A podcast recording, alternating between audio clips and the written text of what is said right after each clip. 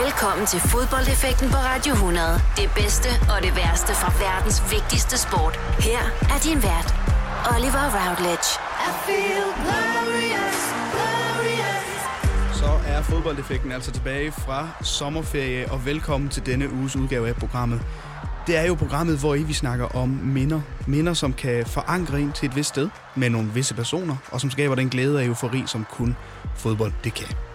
Og til at snakke om disse minder, så skal jeg til hvert program have besøg af folk, som elsker fodbold. Og det har jeg selvfølgelig igen i denne uge. Velkommen til dig, Kenneth Hansen.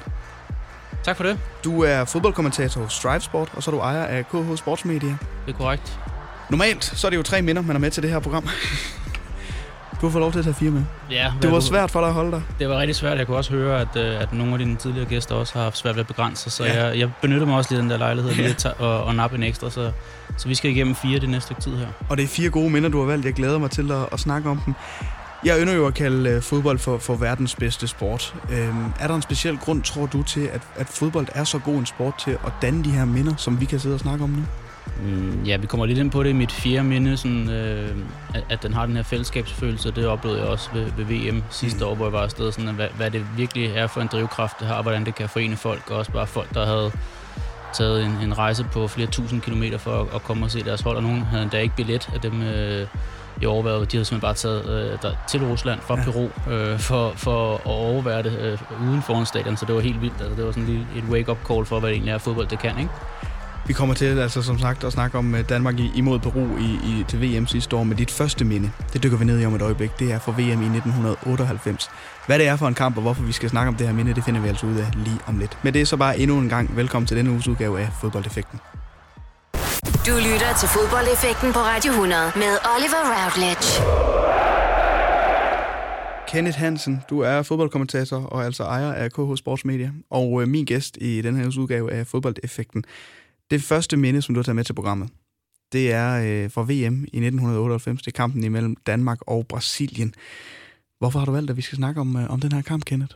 Jamen, øh, jeg var lidt inde på, om det skulle, måske skulle være EM-finalen i 92, men der var kun øh, 6 år gammel. Jeg kunne huske den sådan sporadisk, og har set den mange gange efterfølgende, men, men VM 98 er sådan meget specielt for mig. Det er i hvert fald det er sådan rigtig første klare fodboldmænd, jeg kan huske. Øh, tid og sted, øh, hvem jeg så alle kampene med, med, med Danmark øh, under den slutrunde der. Jeg synes, den var helt unik. Også sådan ved jeg, hvad der bliver talt om øh, rundt omkring, at det er en af de bedste VM-turneringer nogensinde, 98 i Frankrig der. Øh, og man kunne også godt have nappet Nigeria-kampen, men jeg synes bare, at den der Brasilien-kamp, den var så, så fed en kamp, altså, og man, man sidder her øh, ja, 20 år efter og faktisk føler, at vi, vi var godt nok ikke langt fra at kunne kunne slå dem og, og komme videre. Altså sådan, øh, havde det været Peter Smeichel i, i 92-udgaven, så vi måske kunne, øh, kunne besejre dem, ikke? men det var en, en virkelig fed fodboldkamp, og så bare lige den der twist med, at det var sidste kamp for både Brian og Michael Laudrup, øh, mm. ligesom øh, inde på, på en ære med, med, de, med de to i dansk landsholds øh, fodboldregi, ikke? så jeg synes, det var en mega fed kamp. Vi kommer kanon fra start. Øh, Martin Jørgensen efter et par minutter ikke øh, tager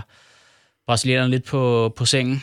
Øh, man, man sidder hele tiden og tænker på, at altså, de, de udligner igen et par minutter senere, øh, og, og, og hvad, hvad, hvad kunne der være sket i den kamp, hvis vi havde kunnet holde dem øh, på afstand lidt længere tid, altså komme kom ind til pausen måske foran 1-0, kunne man så ja. have, have frustreret dem, fordi de var jo de her øh, klare forhåndsfavoritter, ikke?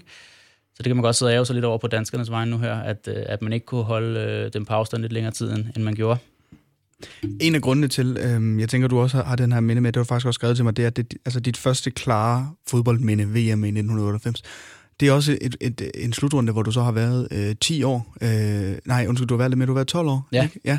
Og den der alder, når der kommer en slutrunde, når man er de her 10, 11, 12 år, det er også derfor, jeg kan huske min første øh, sådan VM-slutrunde, der står soleklart for mig. Den slutrunde i den alder, tror du ikke, at den betyder lidt ekstra for en person, der virkelig godt kan lide fodbold?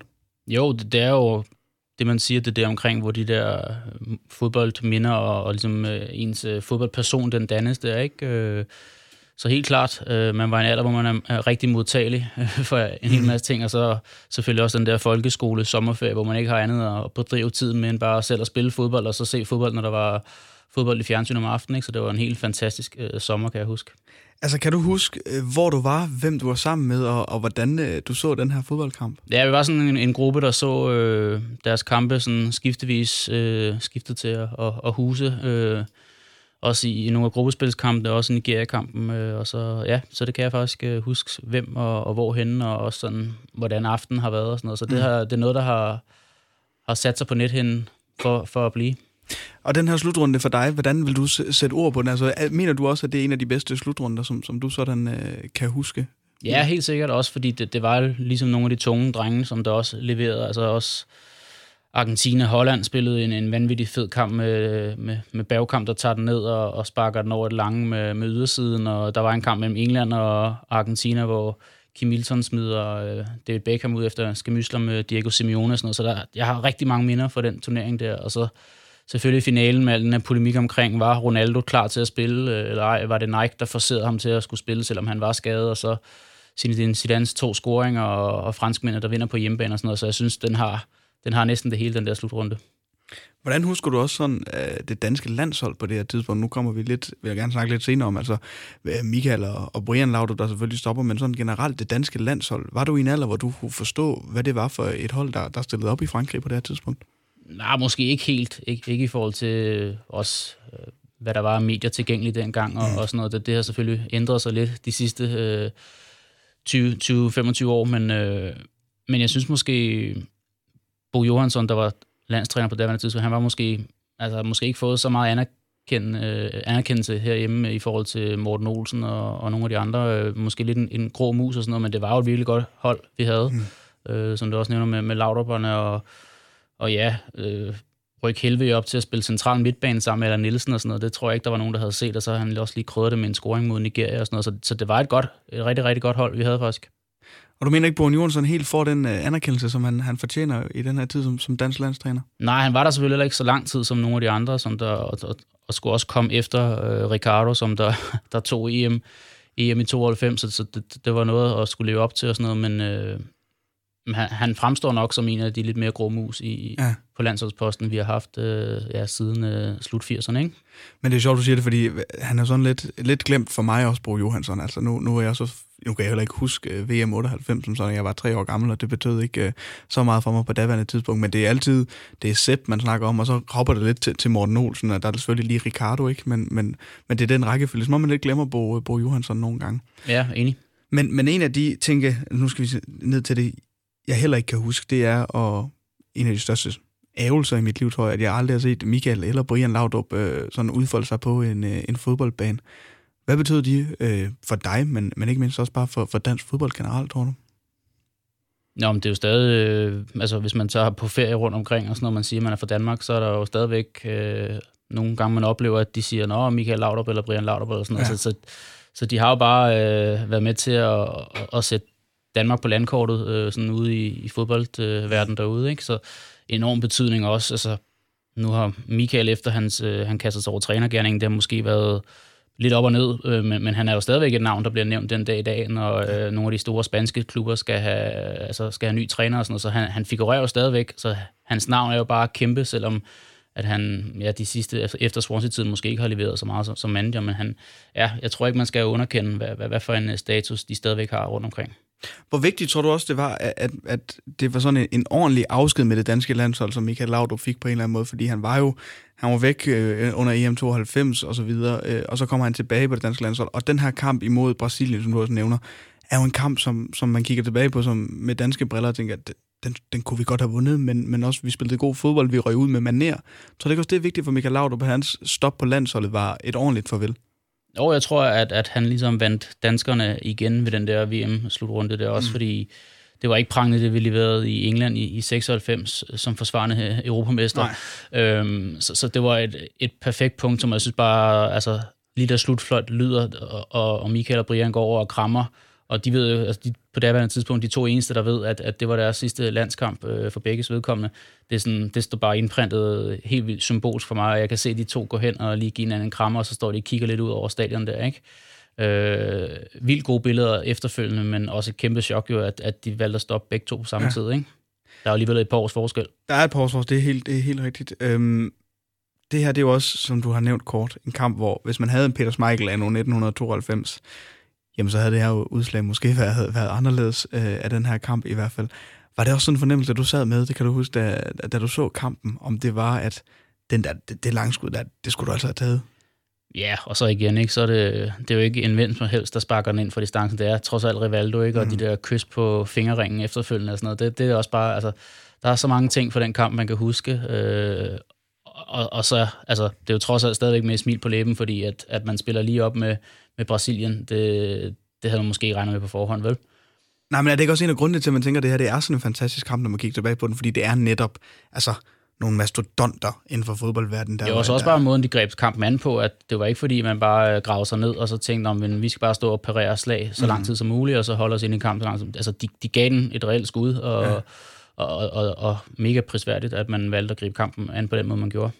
Jeg har tidligere øhm, i programmet øhm, haft en, øh, en telefonsamtale med, med Jes Hø, som starter inde øh, i, i den her kamp i, i det centrale forsvar, som siger nøjagtigt det samme også, at åh, jeg, jeg synes godt, Peter kunne have, kunne have gjort lidt, lidt mere øh, omkring det her, men samtidig også, at det bare var den største oplevelse nogensinde at gå ind der til den her øh, kvartfinal for Danmark og, og spille det her, øh, den, den her kamp imod Brasilien, øh, siger rent faktisk, at, at han har fået til ansvar, og det er Ronaldo op øh, på hjørnesbakkene, og han kunne godt mærke, at der var lidt nervøsitet i omklædningsrummet, så han spurgte bare lige, hvem er det nu lige, det er?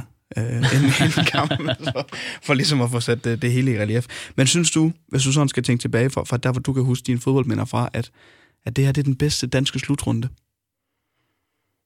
Mm, ja, ja, det, det vil jeg nok sige, det er. Altså, 92 er selvfølgelig også helt ikonisk og har sin helt egen plads, men mm. man kan godt stille spørgsmålstegn ved også, når man sidder og ser kampene igen. Øh, altså, det var ikke fordi, at, at vi leverede op på de aller, aller højeste niveauer. Altså, jeg havde også den, den hellige sprøjten, der nu skulle til, og at Henrik Larsen laver to mål i samme kamp og sådan noget. Altså, det, det sker en gang ud af 100, ikke? Ja. Øh, altså, sådan, så vi havde virkelig stolpe ind i den turnering også. Mm. Øh, ja, apropos med stolpeskuddet fra Kim Vilfort i finalen og sådan noget. Så, sådan, så alt gik op i en højere enhed, men jeg synes egentlig, spillemæssigt og, og sådan, at man greb kampen an på den måde, man gjorde, der, der synes jeg faktisk, 98 er, er der, hvor jeg tænker, det, det er der, hvor vi har leveret bedst. Jamen også fordi det var attraktiv fodbold, som du siger. Så måden, man greb Brasilien-kampen an på, det var jo ikke at gå ned og stå og vente på, at, at de angreb, og så se, om man kunne score et enkelt mål på en kontra. Man spillede fodbold imod dem. Og ja, det klædte netop, os. netop, ja. Det var altså det første minde, som du har taget med her, øh, Kenneth Hansen. Altså øh, VM-kvartfinalen 1998 mellem Brasilien og Danmark, som vi ja, måske kunne have vundet, men stadigvæk en øh, fantastisk fodboldkamp og en fantastisk slutrunde for Danmarks vedkommende. Om et øjeblik, der springer vi altså i tiden. Vi skal lade seks år frem. Vi skal til oktober i 2004, og vi rykker over til engelsk fodbold. Hvad det er for en kamp, og hvilket minde du har valgt, Kenneth Hansen, det finder vi ud af lige om et øjeblik. Kender du også det? Køkkenbordet flyder med brugte tallerkener, og opvaskeren skal fyldes igen, igen, igen. Hvorfor er det altid dig, der skal fylde den, når alle nu ved, at det er dig, der hedder det allermest? Kunne det måske være, fordi de andre ikke kan finde ud af at fylde den ordentligt? Bare rolig, det er helt normalt. Og hos Normal, der har vi alle de ting, du skal bruge for dit service og din maskinekold skinnende rene, og det til møg beskidte lave priser. Normale varer, unormale priser. 3F er fagforeningen for dig, der bakker op om ordentlige løn- og arbejdsvilkår i Danmark. Det er nemlig altid kampen værd. Bliv medlem på 3F.dk og få en masse fordele og muligheder, som blandt andet fri adgang til alle 3F Superliga-kampe til dig og en ven, løntjek, hjælp til efteruddannelse og meget, meget mere. 3F gør dig stærkere. Du vil bygge i Amerika? Ja, selvfølgelig vil jeg det. Reglerne gælder for alle. Også for en dansk pige, som er blevet glad for en tysk officer. Udbrændt til kunstner. Det er jo sådan, at de har han ser på mig. Jeg har altid set frem til min sommer. Gense alle dem, jeg kender. Badehotellet den sidste sæson. Stream nu på TV2 Play. Haps, haps, haps. Få dem lige straks. Hele påsken før, imens billetter til max 99. Haps, haps, haps. Nu skal vi have... Orange billetter til max 99. Rejs med DSB Orange i påsken fra 23. marts til 1. april. Rejs billigt, rejs orange. DSB, rejs med. Haps, haps, haps. Du lytter til fodboldeffekten på Radio 100 med Oliver Routledge. Det andet minde, som du har taget med til øh, programmet i den her uge, Kenneth Hansen, det er en kamp fra øh, 24. oktober 2004. En kamp, som bliver spillet på Old Trafford. Manchester, det er selvfølgelig mellem United og Arsenal, den her kamp. Det er en kamp, som i England, i hvert fald blandt pressen, bliver kaldt The Battle of the Buffet. Um, hvorfor kan vi komme, øh, det kan vi komme, hvorfor det kan vi altså komme ind på senere, men, men hvorfor skal vi snakke om det her minde, øh, Kenneth? Jamen, øh, fodboldeffekten, I vil jo gerne øh, snakke om, hvorfor man, man elsker fodbold og sådan noget, og, og det var en tid, hvor Arsenal øh, bragede derudad, havde de her, ja, inden kampen var det på 49 øh, kampe ubesejret, øh, havde lige øh, gået den forgangne sæson igennem uden at tabe os. Øh, så, så det var en tid, hvor man som Arsenal-fan, som jeg er, øh, det var det er en super privilegeret tid, øh, og det, det var sådan et wake-up call for os, hvor, hvor ondt de der skuffelser nu engang gør, og, og så især den her kamp, hvor man, jeg skal stadig sidde den dag i dag og føle mig, at man blev snydt øh, på det straffespark, som Rolf van Nistelrooy så først scorer på, og så øh, scorer Wayne Rooney til, til 2-0 i tillægstiden. Mm. Øh, ja, det, det er jo stadigvæk, øh, også som du siger, Battle of the Buffet med alt det, der skete i, i, i, øh, i gangene efterfølgende dernede, med der ja. blev kastet med diverse madting øh, efter sine og sådan noget. Ikke? Altså, så, så det var en kamp, hvor man som Arsenal-fan kom ned på jorden igen, øh, og, og, og der indtraf en hverdag lige pludselig igen, efter man havde haft øh, halvanden års tid, altså, hvor man bare følte sig usårlig, og, ja. og man ikke kunne besejres, og det var jo en helt vild fed tid. Og så kan vi så komme ind på, hvad det har været for en tid efterfølgende. Det har været, været knap så godt med mm. rigtig mange lidelseshistorier. Øh, så, så det er også bare med til at, at sige, hvad det er, fodbolden også kan, at, at det kan virkelig få en til at føle sig privilegeret og heldig, og så kan det også få noget af det værste frem i en, som, som den her kamp for eksempel kunne, ikke? Ja, men som du selv siger, det var jo en, en meget privilegeret tid at være Arsenal-fan i det her 49 kampe ubesejret, The Invincibles. Altså en smuk tid for, for engelsk fodbold også på en eller anden måde. Der var nogen, der, der dominerede på den måde, som, som Arsenal de gjorde. Men det skulle jo ske på et eller andet tidspunkt, at man tabte en kamp. Man gjorde det lidt ekstra ondt, at det var på udebane imod Manchester United. Det, det kunne jo ikke blive et værre sted. Altså, de, de, de, de havde nogle kampe undervejs, nu ved at du er Middlesbrough-mand, de havde ja. også nogle kampe, hvor de var bagud 3-1 mod Middlesbrough på pausen, ja, de så. hvor de vinder 5-3, øh, scorer fire gange efter pausen, så, så de havde, øh, de havde leget lidt med den her unbeaten øh, record et par gange, men, men det gør ekstremt ondt, at det lige skulle være på Old Trafford, og så måden det skete på, fordi havde man været spillet ud af brættet og, og tabt øh, på færre vis 2-0, så havde det været en anden historie måske, men, men, men måden det skete på, den gør også bare ekstra nas. Men de 49 kampe, dem ved de betyder så meget for dig, at du har sådan set valgt at få dem altså, på din hud. Ja, ja. Jeg har, øh, har Thierry på mit, øh, min venstre overarm, og så med øh, de 49 resultater, altså W og D, øh, ja. i, i, i den øh, vilkårlige rækkefølge inde i hans ansigt der. Så, så ja, det, det er noget, der har, øh, der har indprintet sig, øh, og også med til at fortælle lidt om min, min fodboldhistorie. Men jeg tænker også, at det her det var en tid som Arsenal-fan, hvor hver gang man spillede uafgjort, så føltes det som et nederlag på en eller anden måde, fordi man havde så godt et hold. Altså.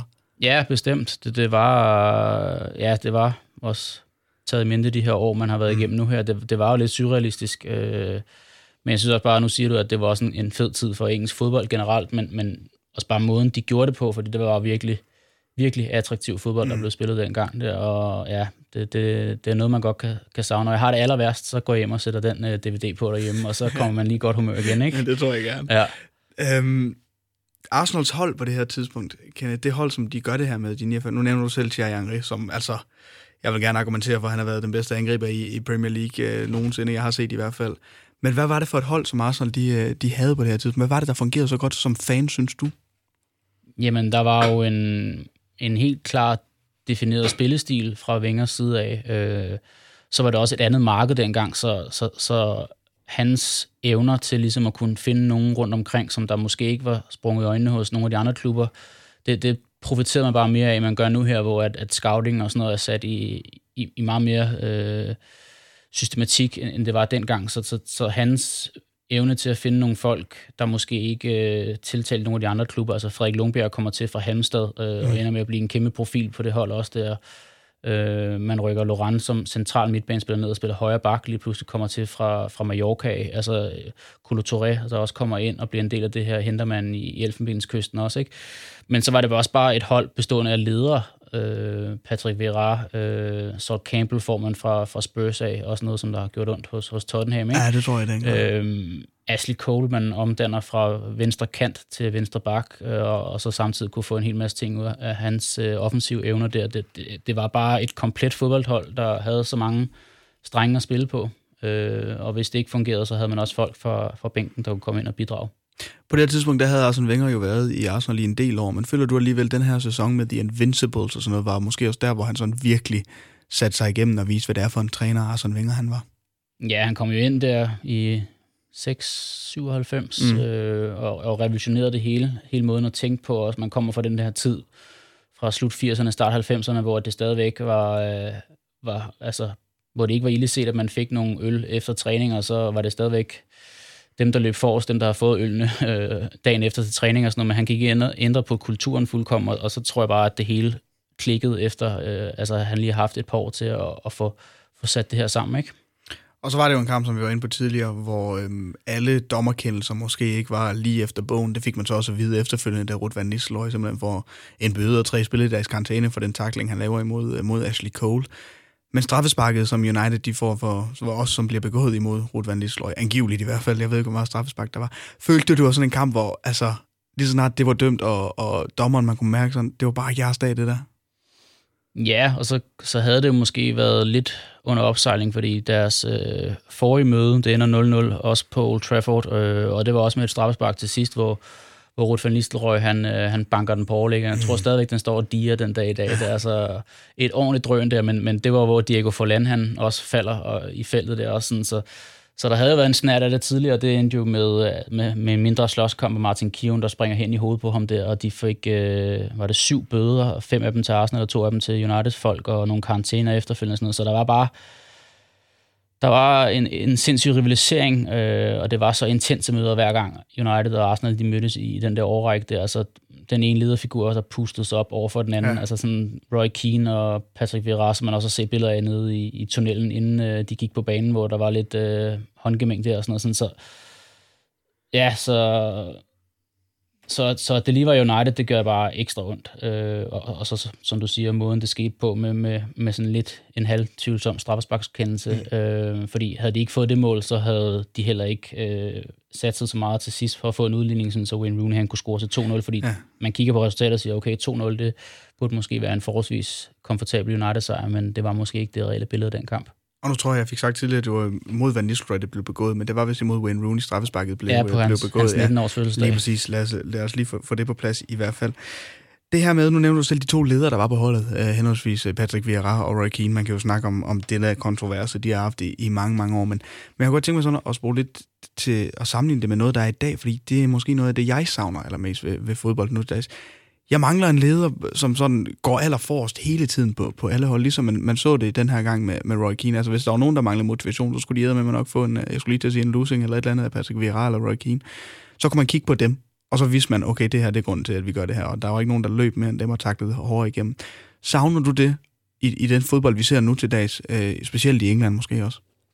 Ja, men det er jo nok bare en udvikling, som der også følger sådan det samfundsmæssige billede, man har nu her, at, at, at det er måske lidt andre værdier, der bliver, der bliver fremelsket, ikke? Og, og, selvfølgelig kan man godt sidde og savne de der ting, der man kan sige, Patrick Vieira og Roy Keane var også nogen, der nogle gange tog det lidt til ekstremerne også, ja. ikke? Uh, Roy Keane, den har også været involveret i den her sag med Alfinge Holland, hvor han altså siger bevidst, at han gik efter at skade ind og sådan noget. Det, mm. det, det er jo til at tage det for vidt, ikke? Men, men der mangler, jeg godt følger i det, der mangler nogen, som man, øh, man ved altid ruskede det op, hvis, hvis det ikke lige øh, spillede efter 20-25 minutter, så, så, så var der nogen, som der gik for og sagde, altså nu, nu, nu spiller vi sgu fodbolddreng, og, og nu er det nu, at det gælder ikke. Øh, også bare, hvis man kigger isoleret på Arsenal, altså det har jo været noget, man har skrevet efter i 10-15, ja, næsten lige siden vi ja. han, han smuttede, ikke? Øh, en lederfigur, der, der, der rusker de andre op, så det ikke bliver øh, lidt for blødt, og der er mulighed for, at man kollapser som en enhed. Altså det, det, skete, det skete overhovedet ikke i den tid, hverken for United eller for Arsenal. Det her det er også en minde, hvor du, som du selv siger, er Arsenal-mand. Øh, hvordan kan det være, at du er kommet til det? Altså, hvordan er du blevet Arsenal-fan, Kenneth? Er det bare noget, der, der er kommet til dig sådan? Øh, fordi det, det... Ja, det var nok sådan lidt en trodshandling, fordi at i, i skolegården og i folkeskolen, der holdt alle med United, især efter deres øh, Champions League-sejr, triple-sejr i mm. øh, 99. Ja. Så tror jeg bare, jeg var af den opfattelse, at dem skulle jeg ikke holde med, fordi alle andre gjorde det, og så forelskede jeg mig lidt i Thierry i, ved VM 98, som vi talte om mm. før. Øh, og da han så kom til Arsenal, så synes jeg, det var oplagt at begynde at, at nørde dem lidt mere. Øh, så det var, det var den vej igennem, at min øh, interesse for dem opstod. Og det vil så sige, at du har også øh, været Arsenal-mand i alle de år, hvor, hvor Arsene Wenger, han, øh, han jo sådan set øh, var i klubben, og nu er det jo så blevet et, et farvel med Arsene Wenger. Den første sæson med Unai Emery er gået, og den anden sæson, jamen, den, den starter ja, nu her, som vi, som vi sidder og snakker lørdag, starter Premier League igen. Øhm, den startede i går, undskyld. Men, men øhm, Arsene Wenger for Arsenal, og for dig som Arsenal-mand, hvad betød det, at da han sagde farvel? Øh, var det noget, der gjorde ondt for dig?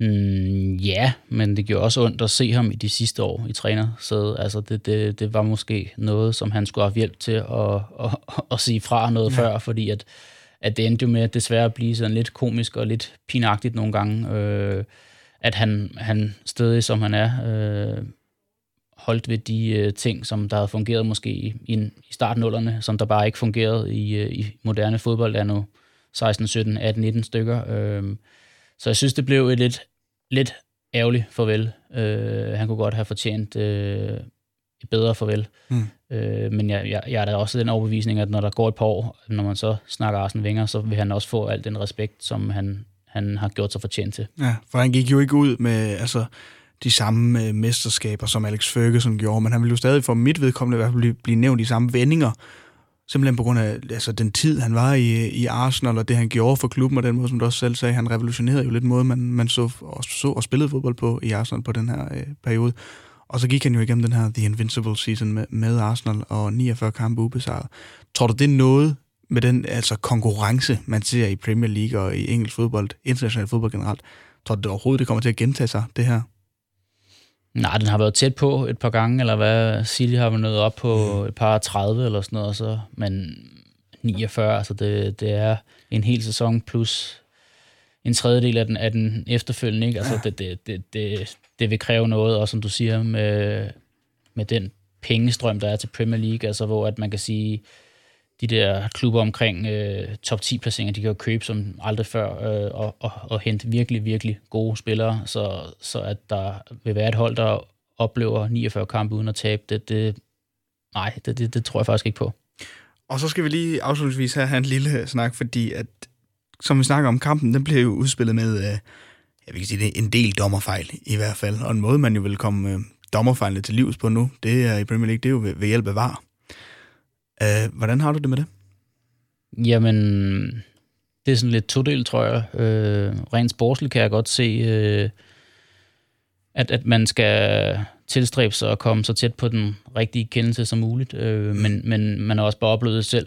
I hvert fald værst som tilskuer på stadion, at man ikke ved, hvad det er, der bliver set igennem, fordi der simpelthen mangler nogle kommunikationsveje den vej igennem. Altså det er lidt nemmere, når man sidder og ser en kamp på tv, at kommentatorerne måske godt kan opfatte, om det er hvorvidt der var offside, eller om der var øh, en strafsparks, øh, mulig strafsparksforseelse, man skal kigge igennem, eller et eller andet, men, men man mangler stadigvæk lidt at, at få øh, kommunikeret det ud til de folk, der nu engang er på stadion, og det burde være dem, man skulle prioritere højst, tænker jeg på, fordi det er jo dem, der, der lægger pengene øh, og, og gør, at butikken kan rulle, ikke? Øh, men jeg synes da, det bliver, det bliver spændende, et spændende aspekt at få med. Øh, også der, de dommerstandarden øh, generelt har fået en masse kritik i, i Premier League de seneste par år, øh, så jeg tænker, at alle de hjælperedskaber, de nu engang kan få, det, øh, det er for ligaens bedste. Jeg tænker, der er mange Arsenal-kampe, du kunne have, have hævet fat i som øh, et, et fodboldminde at hæve fat i, men det blev altså kampen, hvor man ender øh, stimen med 49 kampe øh, som ubesejret imod Manchester United Battle of the Buffet, som du tog med som det andet minde, øh, Kenneth Hansen, i den uges udgave af, af fodboldeffekten. Og om et øjeblik, så skal vi altså snakke om, øh, om det tredje minde. Her skal vi en tur til, til spansk fodbold, og ligesom have en fornemmelse af, hvorfor det er, du, øh, du laver det, som, øh, som du gør i dag. Vi snakker altså om en kamp fra 2016, lige om et øjeblik her i fodboldeffekten. Kender du også det? Køkkenbordet flyder med brugte tallerkener, og opvaskeren skal fyldes igen, igen, igen. Hvorfor er det altid dig, der skal fylde den, når alle nu ved, at det er dig, der hedder det allermest? Kunne det måske være, fordi de andre ikke kan finde ud af at fylde den ordentligt? Bare rolig, det er helt normalt. Og hos Normal, der har vi alle de ting, du skal bruge for dit service og din maskinekold skinnende rene, og det til møg beskidte lave priser. Normale varer, unormale priser. 3F er fagforeningen for dig, der bakker op om ordentlige løn- og arbejdsvilkår i Danmark.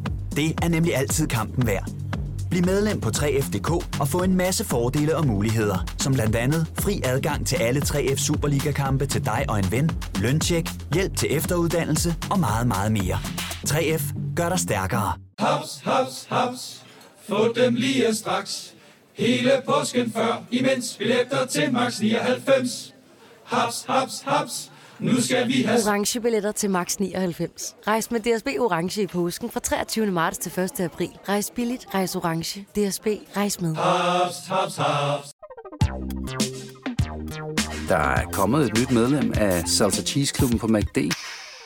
Vi kalder den Beef Salsa Cheese, men vi har hørt andre kalde den Total Optor. Du lytter til fodboldeffekten på Radio 100 med Oliver Routledge. Kenneth Hansen, du er øh, fodboldkommentator og ejer af KH mm, Sportsmedia, og vi skal til øh, det tredje minde, som du har taget øh, med til mig denne uge, nemlig kampen mellem Valencia og Espanyol i 2016. En kamp, som Valencia vinder. En af de få, faktisk den første, under Gary Neville, som træner i Valencia på det her tidspunkt. Hvorfor skal vi øh, snakke om den her relativt anonyme fodboldkamp, Kenneth? Jamen, det er også øh, ja, super random, at vi skal sidde og snakke om en kamp mellem Valencia og Espanyol, men det er, det er ligesom en kamp, som der, der har en stor plads øh, i min fodboldhukommelse, øh, fordi at det, var, det var den første kamp, jeg fik lov til at kommentere, og så øh, måske også lidt måden, det skete på, øh, som, jeg, som jeg tænker var en meget sjov historie. Mm. Der er en øh, sjov historie, hvordan du ender i boksen den her dag. Ja, fordi at, at på daværende tidspunkt, der arbejder jeg ude på, øh, på TV3 øh, og med til deres øh, Premier League-afvikling. Øh, og, og det var jo for mig, som der ikke har nogen uddannelse inden for, for, for, for sportsjournalistik, var det jo en stor oplevelse bare at komme med derud og ligesom, ja, nu har jeg siddet i sofaen i, i så mange år og kigget med øh, og bare regnet med, at der var måske lige en vært og så en kameramand, der, der styrede det her, men at der var sådan en hel øh, stab på 40-50 mand, der, der er med til at, at lave de her øh, udsendelser. Det, det, det var jo vildt nok for, for sådan en som mig at opleve det. Øh, så, så jeg sidder der og har en, øh, en relativt lille rolle i den her afvikling øh, af, af Premier League-programmet. Øh, og vi er egentlig på vej til at, at lukke ned for i dag. Det var den gang, hvor man havde øh, ofte tre kampe, så det var omkring kl. 21, man lukkede ned. Så vi er ved at have den sidste studiedel, inden at, øh, at vi lukker af, og så kommer der lige pludselig en øh, lydmand ind i vores... Øh, afvikling øh, og, og siger, at øh, han skal sidde og lave Valencia Espanyol, men han mangler en, en kommentator, fordi at øh, han er simpelthen ikke mødt op på, på, på adressen derude. Øh, og, og, og det viser sig så, at den kommentator, han har haft en kamp tidligere på dagen, men han har ikke set, at han havde to kampe den dag derude, så han var kørt hjem efter den første kamp, og han bor i øh, Aarhus, og det var ude på Amager, det fandt sted. Så han sad på færgen og kunne ikke nå derhen, så øh, han kom ind, ham der lydmanden, og sagde, at han manglede en... Øh, en kommentator. Jeg havde snakket lidt med Premier League-redaktøren på daværende tidspunkt og sagt, at jeg godt kunne tænke mig noget mere ansvar og nogle flere arbejdsopgaver derude, hvis det var muligt og sådan noget. Så kiggede han ind på mig og sagde, at øh, hvis jeg var frisk, så var det nu, at øh, muligheden det opstod der. Så, så jeg røg ind i boksen med halvanden minut til kickoff øh, og startede den der computer op inde i, øh, i, i kommentatorboksen øh, for lige at se, hvem det var, der startede inden og sådan noget. Jeg havde meget lidt kendskab til ligesom at blive talt ned af en lydmand i, i headsettet og og man kørte en, en, en, nogle forskellige breaks og sådan noget, øh, inden man gik på og sådan noget. Så, så det var sådan øh, en ilddåb af, af de større, tænker jeg. Jeg sidder helt her med åben mund. Det der, det der fuldstændig øh, en, en vild, vild historie om, hvordan du, du ligesom får lov til at, at komme til den her gang. Når du har tænkt noget, eller når du bare tænker, ja, ja selvfølgelig, det, det skal jeg?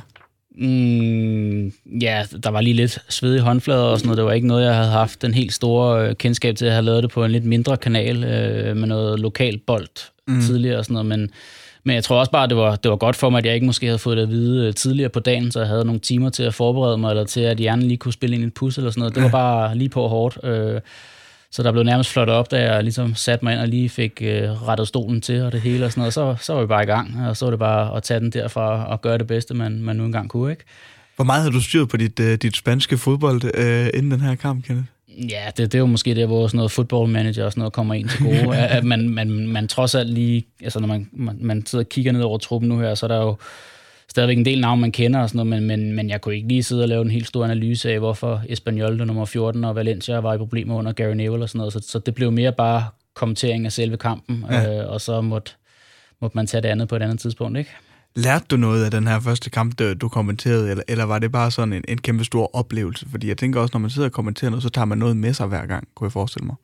Ja, jeg tog, jeg tog måske ikke så meget fagligt med mig. Altså, ja. så, så, så meget kunne det trods alt ikke noget at blive til, men jeg kan bare huske cykelturen derhjemme derfra. Altså sådan, jeg var helt høj. Altså, ja, det, og det var jeg i nogle, altså jeg sov først klokken 3-4 stykker den nat der, fordi jeg var sådan helt høj, og det var noget, som jeg havde gået og, og drømt om, men nok også havde regnet med, at det var trods alt nogle år ude i fremtiden, hvis det nu engang skulle ske. Ja. Øh, men, men, men så skete det, og den daværende redaktør, han var så flink at skrive op til den øverste chef hos, hos TV3, at jeg havde grebet den her bold i 11. time og leveret på et fint niveau, og så sagde han, om de skulle give mig nogle kampe øh, foråret ud, og så kunne vi lave en status øh, i sommerpausen der og se, hvordan ja. det gik, ikke? Hvordan havde du med det? Altså, det, det var ligesom, det var det, du havde bedt om, kunne man sige. Du havde bedt om mere ansvar og, og lidt mere at lave.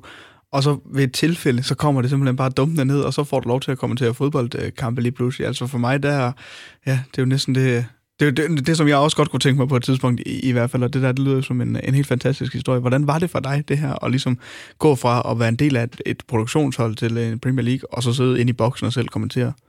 Jamen, det var, det var surrealistisk, synes jeg. Det, det er det stadigvæk, når jeg sådan kigger tilbage på det nu her. Mm. Det, det, det er virkelig gået stærkt. De, altså, det var i, i, øh, i februar 16, ikke? Øh, så der, der er sket meget de sidste par år, øh, og det vidner også bare om, hvor hurtigt det egentlig kan gå. Altså, det, det snakker man også om bare sådan i den generelle fodboldverden, hvor hurtigt det går for spillere, mm. men det kan det åbenbart også for dem, der sidder ved mikrofonerne også, ikke? Så, så jeg var vildt privilegeret og gik meget ydmygt ydmyg til det. Jeg synes, det var vildt øh, i det hele taget bare at få lov til at, at rende rundt blandt de folk, som jeg havde set op til, øh, og sidde og se det i fjernsynet i mange, mange, mange år, og så lige pludselig være, være en del af det hele. Det var, det var vildt og fedt.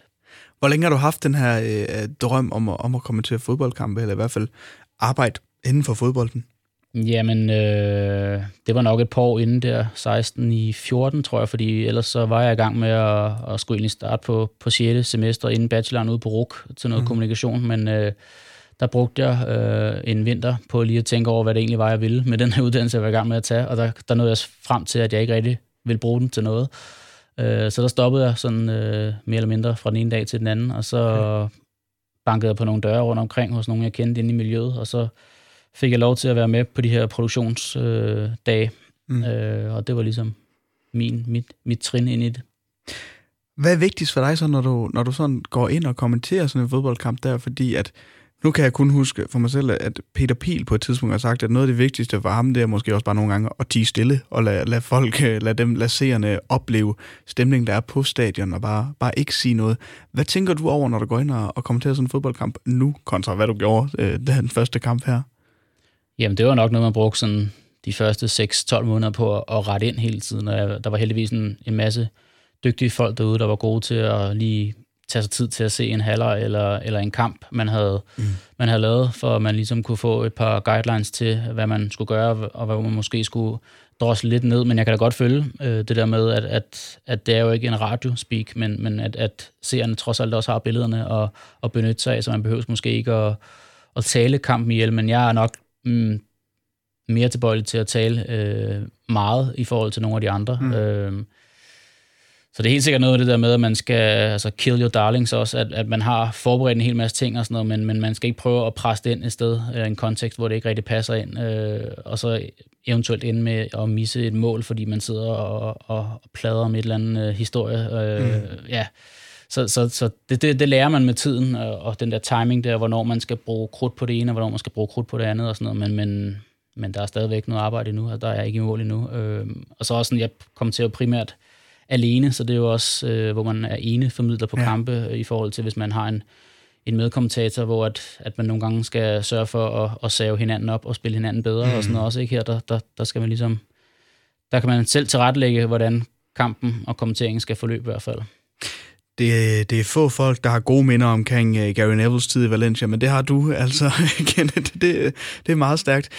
De her kampe, du så fik lov til at kommentere efterfølgende i foråret, var det så også øh, spansk fodbold? Holdt du dig til, til det, eller var det sådan lidt mere sporadisk, hvad det lige det blev var, til? Det var faktisk lidt af det hele. Der var okay. noget, noget championship og noget CA, ja. noget La Liga, ja. Så det var primært de tre steder. Der. Jeg tror også, der måske var noget fransk fodbold også, ja. Er der noget, du brænder mere for, når, kan du mærke det, når du kommenterer? Er der noget, som du heller, nu kan man sige, du er Arsenal-mand, så måske øh, en Arsenal-kamp vil, vil, være, vil være rigtig fed, men, men er der noget, du kan mærke, når du kommenterer det, det her betyder lige lidt ekstra for mig på den ene eller den anden måde? Jamen, altså selvfølgelig kvæg mit, mit tilhørsforhold til Arsenal, så har Premier League været den primære liga for mig i, i, i mange år. Mm. Øh, men her sidste sommer, da vi øh, begyndte at komme til at få Strive, øh, Serie eller Liga, så har jeg faktisk fået en, en genfornyet kærlighed til, til dem, og man kan hoppe ind og, og læse spanske og italienske sportsaviser og sådan noget, og, sådan, og, og dykke ned i det, det, det synes jeg har været mega fedt, og måske også meget god adspredelse øh, ja. for mig, at man også kan, kan fagne over nogle andre ting, så jeg har har fuldkommen øh, fundet sådan en kærlighed til, til de to øh, lidt mere sydeuropæiske øh, fodboldnationer også. Hvad er det, det kan for dig, de her sydeuropæiske fodboldnationer, som, som måske øh, man ikke ser så, så meget i England? For mig personligt vil jeg sige, i Italien i hvert fald virker man lidt mere øhm, passioneret på en anden måde, end man, man gør i England. Er det også det, du oplever, når du ligesom snakker eller kommenterer italiensk og for den sags skyld spansk fodbold også? Ja, det, det er nok sådan det der sydlandske temperament med følelserne lidt mere ude på tøjet. Altså, det, mm. jeg vil ikke gå så langt og sige, at, at de heller ikke er passionerede i England, men det er en anden, nej, nej, nej. anden form for passion i hvert fald også, øh, fordi der er jo nogen, der bruger 50 procent af deres øh, årsindtægt på et sæsonkort hister her, ikke? Øh, så, så, så de er den grad også med, men det er bare en anden form for passion. Øh, og den er måske øh, nogle gange ikke så, øh, hvad kan man sige, ja, øh, så konstruktiv. Øh, det, det, det er lidt mere med følelserne ude på tøjet, og man ja. reagerer sådan på, på det, der sker i nuet. Øh, og, og det synes jeg, det giver en, en fed, øh, intens atmosfære nogle gange, når man sidder og kommenterer også. Øh, ja, det, det kunne være fedt at få lov til at lave nogle kampe også nede fra et stadionhister her ja, i enten Italien eller Spanien, ikke? Og så er det jo også, det er jo ikke en, en helt trist fodboldkamp, du får lov til at, at kommentere her. Den ender 2-1 øh, til Valencia, Negredo scorer, og det er Cherisev, der, der scorer til, til 2-1. Man er bagud 1-0. Øh, så der har jo også været noget forløsning i det her for Valencia, og det har du fået lov til at, at sprede ud til, til alle dem, der, der har set med, og det må da også have været en, en fornøjelse for dig, at det var ikke en 0-0-kamp, kan man ja, sige. Ja, helt sikkert. Det, det, var, det var en, en rigtig, rigtig fed fodboldkamp. Også den, den der ja, øh, historier om, hvor, hvor, hvor skidt det egentlig kørte for Valencia på her tidspunkt, og de så kommer bagud 0-1, øh, og man tænker, åh oh, nej, nu ja. igen øh, med Gary Neville. Er det måske hans sidste kamp eller et eller andet? Det var der jo også snak om inden mm. kampen, at, at, at han hang i en meget, meget, meget tynd tråd. Og så får de vendt det, øh, og ja, Negredo øh, få endelig øh, proppet ind til det med 20 minutter igen, og sådan, det var også en forløsning, fordi de har bare banket på i, øh, i hele anden halvleg stort set, ja. og brændt den ene chance efter den anden, hvor man bare tænkte, det, det er simpelthen det, det er vildt, at de ikke kan score. Altså det, det var helt vildt symptomatisk for deres sæson på det her tidspunkt der, men, øh, men så kommer forløsningen så også, og det var, det var en vild fed kamp. En fantastisk historie, Kenneth, om hvordan du altså ender i kommentatorboksen til kampen imellem øh, Valencia og Espanyol tilbage i 2016, og det tredje minde, som du har taget med her i fodboldeffekten i den her uge. Om et øjeblik, så skal vi til dit fjerde minde er det så, og vi skal til øh, VM 2018, hvorfor vi skal snakke om øh, den kamp og det generelle VM, det finder du ud af lige om et øjeblik. Du lytter til fodboldeffekten på Radio 100 med Oliver Routledge så skal vi altså til det fjerde minde i denne uges udgave af Fodboldeffekten sammen med dig, Kenneth Hansen. Og vi skal altså til øh, Danmarks åbningskamp imod Peru ved øh, VM i 2018, Kenneth. Vi nævnte øh, kort snakken om det, da vi lavede introen til programmet om, hvad det er, fodbold det kan. Men fortæl mig lige en gang, hvorfor skal vi snakke om, om den her kamp, synes du? Jamen, jeg synes, det, den er meget godt med til at beskrive, hvad det er, fodbold kan, som du siger. Øh, at, at, at rent spilmæssigt og fodboldmæssigt var det måske ikke den kamp, som der lige går... Øh, øh, som topper frem på ens øh, hukommelse der, sådan, ja, det var en 1-0, og vi kunne snilt have tabt den fodboldkamp der, ikke? Men, men det var bare at være i, øh, i Saransk, øh, som der var en helt vanvittig by. Øh, altså, det, det lå ude midt i ingenting, og, og stadion der popper op, der lignede sådan en rumskib og sådan noget, sådan, så men, men at være i byen der med, med alle de her folk fra Peru, øh, som der var, ja, der var meldt op til omkring 15.000, der var i, i byen. Øh, og det, er altså, det var den længste rejse, øh, fik jeg fortalt, fra Peru, øh, hvis man boede i Lima til Saransk. Det var den længste mulige rejse af, af de folk, som der kunne tage turen til Rusland. Ikke? Ej, og de var, de var altså 15 eller 20.000 derhenne, og øh, jeg talte med nogen, som der faktisk havde fire styks, hvor de havde solgt deres ene lejlighed, for så at kunne bo sammen fire i en lejlighed, i stedet for to og to, øh, og, og en bil for at kunne være der. Og de havde ikke engang billet til kampen. De var bare taget turen derhen for at være i byen. Også fordi, at Bureau, det var deres første VM-kamp siden øh, et sted i 50'erne, tror jeg det var. Så det var, de har bare set det som once in a lifetime øh, mulighed. Altså, så de skulle bare afsted, koste hvad det koste vil. Og det synes jeg bare er en, er en helt surrealistisk fortælling, også sådan, i forhold til, at, at at man går herhjemme og tænker på, om man skal bruge penge på det ene eller det andet og sådan noget, men, men ja, de havde ingen, de havde ingen betænkninger ved bare at, at stort set opgive hele deres eksistens derhjemme for at bare komme til, til VM-fodbold. Det er sådan lidt, når man, når man øh, er sammen med folk, der siger, at det er jo bare 22 mand, der, der løber efter en bold. Det er meget mere end det, altså for, for de her folk i hvert fald. Meget mere, og der kan vi så også, som vi snakker om før, med, med det lidt sydlandske temperament og sådan noget, det, jeg, jeg tvivler på, at der er også mange danskere, der havde solgt deres, øh, deres hus eller, eller lejlighed eller bil for at komme til Rusland. Altså der, der tænker man nok lidt mere over tingene, men det gør man måske ikke så meget der, og lever lidt mere i nuet, og, og det var bare sygt inspirerende på en mm. anden måde, at, at, at det kunne lade sig gøre på den måde der. Hvad var din opgave øh, til VM, Kenneth? Hvorfor var du, hvorfor var du over til, til det her VM? Jamen, jeg blev kontaktet gennem et, et tidligere arbejde, at de skulle bruge sådan en observer, hed det, en, en, en, en observant til alle kampene med, med en, en person for, for hver af de 32 kvalificerede nationer. Mm. Så øh, opgaven var egentlig ligesom at være bindeled mellem øh, de russiske folk på stadion, og så skulle man holde øje med, at de danske fans ikke lavede noget, som de ikke skulle på stadion, eller have banner med med et eller andet på. Altså, så man skulle ligesom sige, nu var, nu var danskerne ikke de værste, så jeg havde meget lidt at lave, øh, skal det være sagt, i forhold til for eksempel nogle af dem fra Serbien, eller nogle af dem fra de afrikanske lande, hvor der, hvor der var nogen, der kom frem med nogle lidt andre budskaber dernede, så, så det var lidt en loppetjans, jeg havde, men, men, men det var simpelthen det, der var min opgave, og så rejste man så i hold, så jeg rejste sammen med en fra Peru, og så en, en, en tredje part, en, en russer, så det var ligesom det, der var holdet, sådan, så, så til Peru-kamp var det sammen med en fra Peru, og Frankrig-kampen en franskmand, mm. og, og en fra... Øh, fra Australien, da vi mødte dem. Ikke? Øh, så det var, det var en helt vildt stor oplevelse, og også boede på hotel sammen med, med folk fra, fra hele verden der, og, og ligesom blive sat ind i, hvad, hvad fodbold betyder øh, for folk rundt omkring i verden. Det var, det var helt vildt inspirerende. Du har også skrevet til mig, at øh, grunden til, at vi snakker om det, er egentlig ikke sådan meget på grund af kampen. Den er ikke, øh, den er ikke øh, ekstremt sindsoprivende, men det kunne kulissen, det det stemning i byen, der var så unik. Var det på grund af alle de her peruvianer, eller var det lige så meget også, at, at fordi jeg var selv til VM, og jeg oplevede en unik stemning i Moskva også, da det var der. Øh, vil du prøve at sætte nogle ord på, på den stemning, du følte, øh, der var til det her VM? Ja, jamen, men helt sikkert det der med, hvordan bybilledet var, især i Saransk, der som der var en, en, en lille by med, var det 100-150.000 indbyggere, og så der lige pludselig kommer 20.000 udefra, som der bare sætter altså, sit enorme præg på den der øh, sådan lidt øh, spøgelsesbyagtige der. Det, det, var, det var en vild oplevelse, øh, men også bare, som du siger, øh, oplevelsen i, i Moskva, øh, man kan sige, Rusland havde nogle enorme distancer fra de forskellige steder, hvor der blev spillet, men jeg synes stadigvæk, der var den der stemning af, at der var en, en VM-feber, en VM-eufori, øh, hvor at folk på kryds og tværs af landegrænser og øh, verdensdele, de kunne mødes og have en fest over, at der blev spillet fodbold øh, en måneds tid i, i det russiske, ikke? Men det er jo ikke bare fodbold i en måneds tid i det russiske. Det er en VM-slutrunde, og det betyder så meget for, for så mange, øh, det her. Hvad betyder en VM-slutrunde for dig?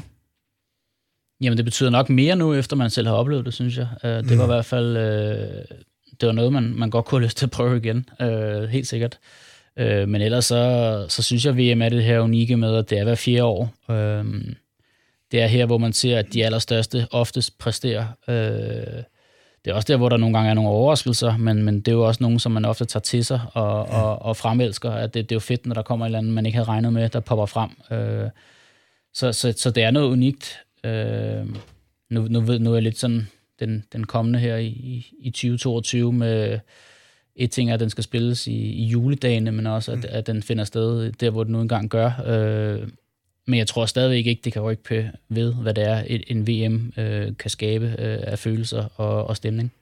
Nej, det er øh, fuldstændig... Altså, det var min første oplevelse til et VM også. Det var øh, sidste år i Rusland, og, og jeg havde det jo også sådan, at hvis det er, jeg skal nå at opleve det her, mens jeg stadigvæk er, er, har en, en relativt ung alder, øh, og, og alene måske, jamen, så var det det her øh, VM i, i, i Rusland, fordi jeg kommer ikke til at tage til VM i Katar, det, det tror jeg ikke på, og så efterfølgende, hvem ved, hvad der sker derefter. Men du har jo så selvfølgelig fået lov til at se alle Danmarks øh, kampe til det her VM, kvæg dit arbejde, til du ser vores kamp imod Peru, du ser den imod Australien, du ser den imod Frankrig, og så også imod Kroatien. Du har fået lov til at se alle Danmarks kampe til, til et VM. Altså, er det ikke for fedt? Jo, det, det skal man da helt sikkert være, være meget taknemmelig for. Det var jeg også. Øh jeg tog også mig selv i, øh, som du lige nævner, det der med at være alene og sådan noget. Jeg havde lige fået en datter, der var øh, et års tid der, da jeg var afsted. Så, så jeg tog også mig selv i under Strasbourg-konkurrencen, da Nikolaj Jørgensen han brænder sig og tænker, okay, det var måske det var måske fint nok, at rejsen den, den sluttede her, så jeg kunne ja. komme hjem og sådan noget, for jeg har trods alt været afsted i, i 5-26 dage og sådan noget, ikke? Så, så, så man var også mæt på en eller anden måde, men det var en helt unik oplevelse. Også bare det der med at komme i fire forskellige byer, og, og fire byer, der var så forskellige, som de nu engang var, øh, på hver deres måde. Øh, den her sådan, metropol, øh, Moskva, som der bare havde alt, altså helt vildt positivt indtryk af Moskva, i forhold til, hvad man måske havde, inden man tog afsted. Og så kom ud til Saransk, hvor der stadigvæk var billedrørs fjernsyn og, øh, og, og sådan noget, hvor at, at det var nærmest sådan en spøgelsesby med, med sådan en lille tivoli, der lå dernede og sådan noget også. Og så Øh, Nizhny, som der også var en helt vild fed by, hvor selvfølgelig gav det også noget ekstra, at det var kroaterne, der var der, som der i den grad også kan sætte øh, gang i, i en fest. Ikke? Øh, en helt vild fed oplevelse. Ja, og det er jo øh, et, et VM, undskyld, som, som bliver afholdt i Rusland. Nu siger du selv en, en kæmpe positiv overraskelse med, med Moskva. Jeg var som sagt selv over og, og se Danmarks øh, kamp imod Frankrig til, til VM her, som foregik i Moskva, og vi havde nogle dage i Moskva. Altså en enorm oplevelse for mig, og så også en virkelig positiv, øh, positiv oplevelse. Nu var jeg jo kun i Moskva, og du var i, i flere byer. Men hvordan var din generelle opfattelse af forløbet af det her VM i Rusland? Fordi der var, der var nogle advarselslamper, der blinkede hos nogen i hvert fald, inden det gik i gang. Jamen, udelukkende positivt. Jeg vil sige, der var ikke på noget tidspunkt, hvor man øh, følte sig utryg, øh, som der også var nævnt noget med, at, at man at man måske ikke skulle bevæge sig øh, alle mulige steder hen, når, når mørket det var blusset frem eller noget, men, men der var på intet tidspunkt, man var utryg. Det var heller ikke sådan, at der var et overvæld af politi dernede, som der måske også var nævnt, at, at jeg kan huske, øh, var det til en Champions League-final, hvor at, at de engelske fans, de nærmest bare blev eskorteret, hvor der stod politimænd hele vejen ned ad gaderne. Altså mm. sådan, så der, der var slet ikke det der øh, autoritet, noget som man måske kunne have frygtet noget. Jeg synes, det blev øh, afviklet øh, på, på flot vis. Øh, og, og generelt det russiske folkefærd meget åbne, meget mødekommende. Nogle af de der, vi rejste sammen med. Altså, øh, ja, han tjente en brøkdel af, hvad vi gjorde, øh, og han han insisterede på, at han skulle betale det hele, da vi var afsted sammen med ham, og han, han var ligesom vært, og det, det, det satte han en, en, en kæmpe ære i, at han skulle være sådan noget. Sådan, så han ville, han ville ikke tage imod nogle af vores penge. Det var den, til, til Australien-kampen der, hvor at, at vi ville prøve at give ham nogle penge, for, men, men han, han insisterede på, fordi det var ligesom hans rolle i det her, og han, øh, ja, han ville hellere have, at vi to havde det godt, øh, i forhold til, at han så kom til at mangle nogle penge sidst på måneden. Det var, det var nu engang sådan, det var. Altså, de var ufattelige imødekommende, og til trods for lidt sprogbarriere og sådan noget, så, så fik man øh, oftest en, en god oplevelse ud af det. Du var ikke skræmt af Rusland øh, efter din oplevelse derovre med andre ord? Overhovedet ikke. Jeg er virkelig, virkelig positivt indtryk, må jeg sige. Hvad med, øh, hvad med nu, nu har du jo set alle Danmarks kampe til VM. Nu ved jeg ikke, hvor meget dit arbejde der gik ud på, at du skulle kigge andre steder hen øh, end banen, men du kunne følge med lidt af tiden i hvert fald, tænker jeg.